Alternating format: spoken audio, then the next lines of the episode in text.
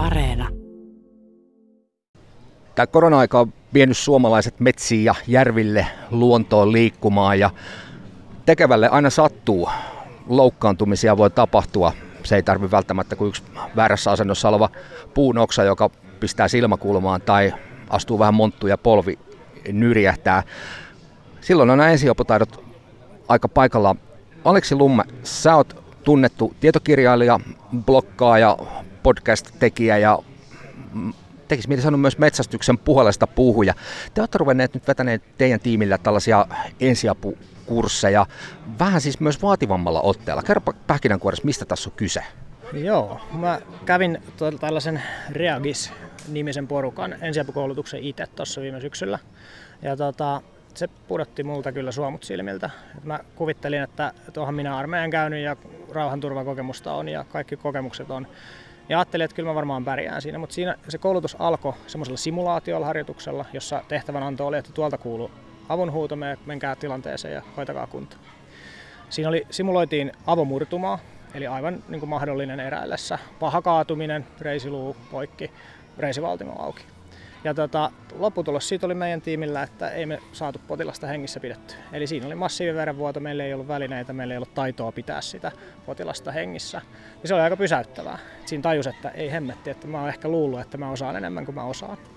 Ja sitten sen päivän aikana me käytiin se koulutus läpi ja käytiin eri välineet ja, ja tota niiden käyttö ja ennen kaikkea se systeemi, missä järjestyksessä pitää käydä nämä vammat läpi, jotta ne tulee priorisoidusti oikein hoidettua, niin sitten kun sieltä lähti kotiin, niin aivan eri ihminen.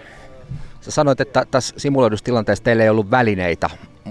Oliko se fataalimpi tilanne vai se, että alkaa ukko hätääntyä? No se on itse asiassa se on vähän niin kuin sekä että. Eli tota, okei siinä harjoituksessa niin, niin kyllä siinä oli vielä tarjolla sillä että, että okei tässä on erilaisia juttuja, mitä voitte käyttää, mutta se, että mulla ei ollut tietoa siitä, että mitä nämä vehkeet on, miten niitä käytetään, niin se oli se niin kuin välineongelma. Mutta kyllä se tunteisiin menee. Et kun siinä näkee, siinä on maskeerattu sellainen tota, aidonnäköinen vamma, niin kyllä se pistää kropan kierroksille ja tota, ei se toiminnan siitä parane. Et kyllä se aiheuttaa sitä sellaista, mitäköhän mun pitäisi tehdä. Et kyllä se on iso osa sitä simulaatiota. Siinä harjoitellaan niiden tunteiden sietämistä, mikä semmoisesta tositilanteesta tulee. Meidän yksi kouluttaja sanoi tosi äh, puhuttelevasti, että silloin kun hän joutui itse ensimmäisen kerran tämmöiseen tositilanteeseen, joka oli tosi paha räjähdevamma, niin hänen ajatuksensa siinä tilanteessa oli, että onpa hyvin tehty harjoitus.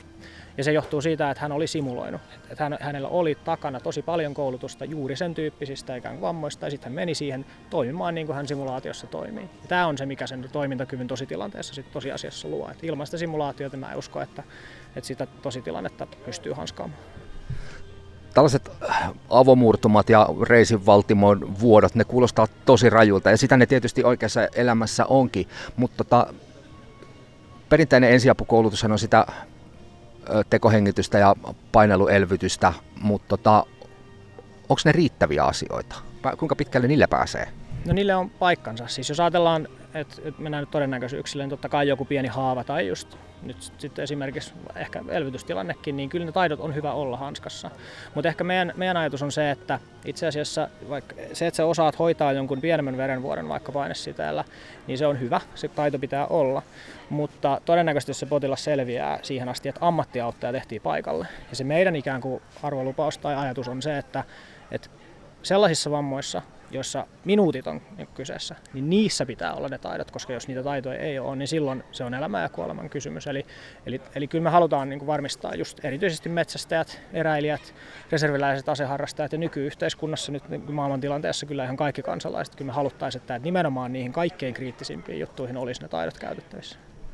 Tässä on paljon puhuttu nyt tämän viimeisen kolmen kuukauden aikana, kun Venäjän hyökkäyssota Ukrainassa käy siitä, että, että sellainen turvallisuushakuisuus on meille lisääntynyt ja se näkyy reserviläistoiminnassa ja muussa. Tämä ilmeisesti myös ruokkii sitä, että teidänkin näillä ensiapukursseilla väkeä on käynyt kyllä se kiinnostus on niin kuin ihan, ihan huikea, huikea ollut. Totta kai tässä on sitten vielä kynnys ja niin kuin ikään kuin, että se pitää järjestää sit arkea ja muuta. Ja mä oon huomannut myös, että, että ihmisillä on tapana ikään kuin to, vähän ajatella, että näin mä haluaisin toimia ja sitten toimia kuitenkin ehkä vähän eri tavalla. Totta kai tämä vaatii vaivan näköä ja niin kuin sanoit, niin tässä käydään vähän krouveja vammoja, niin siinä on tiettyjä semmoisia kynnyksiä. Mutta kyllä, kyllä se niin kuin kaikki, jotka on käyneet tämän, niin kyllä se on aivan johdonmukaista, että, että tämä on niin kuin hienoin, parhaiten käytetty niin kuin aika, aika mitä ikinä, mutta ehdot, valitettavasti tämä nykyaika kyllä tälle, tällaiselle toiminnalle luo kysyntää. Mutta mä en pidä sitä ihan pelkästään huonona asiana, koska niin kuin, nämä siis rauhan ajan taitoahan me tässä opetetaan. Et me halutaan, että eräilijät metsästäjät, niin ne, niillä on esimerkiksi nämä taidot. Ja totta kai niin kuin ihan kuka tahansa, jos ajaa autolla, niin, niin nämä taidot on hyödyllisiä. Niin ei me, ei me kouluteta mitään niin kuin sotilaita, vaan koulutetaan nimenomaan niin kuin siviilejä. Ja se, se, että tälle tulee kysyntää tällä osaamiselle, niin se on myös hyvä asia. Tota, Aleksi Lumen, mistä teidän kursseille voi tiensä löytää? www.reagis.fi. Siellä on tota 19 kuudetta on seuraava, seuraava setti, jossa taitaa vielä joku paikka olla vapaana. Sinne suosittelen, se on Nuuksiossa, eli pääkaupunkiseutuhommia. Kannattaa ajaa pidemmältäkin. Joo, Etelä-Suomessa ei, ei välimatkat ole niin pitkiä, että tota, löytää. Mm, mikä on semmoinen itsellesi ollut ehkä sellainen käänteentekevä ja eniten silmiä avaava asia, kun itsekin olet aktiivinen luonnossa liikkuja, niin näistä riskitekijöistä, mitä ehkä nyt tämän kaiken oppimassa jälkeen tarkastelet eri tavalla? No mä käännän tämän niin kuin positiiviseksi ehkä silleen niin väline näkökulmasta silleen, että et, et, et se on loppujen lopuksi ne taidot on tosi yksinkertaisia, mitä tässä tarvitaan. Siis esimerkiksi se, että mulla on nyt nykyisin niin kuin luonnossa liikkuessa aina niin kuin kiristys siinä mukana, niin se on loppujen lopuksi ihan tosi pieni juttu. Et se muutos on massiivisen, niin kuin, tai siis tosi minimaalinen. Ja se, että kuinka paljon se luo semmoista itsevarmuutta ja turvallisuuden tunnetta ja tietoa siitä, että nyt mä tiedän, mitä tässä tapahtuu ja jos mun läheisille sattuu jotain, niin mä pystyn toimimaan. Se on mulle niin, kuin niin arvokasta, että se ehkä mua tässä eniten motivoi niin kuin tekemään tällaista hommaa.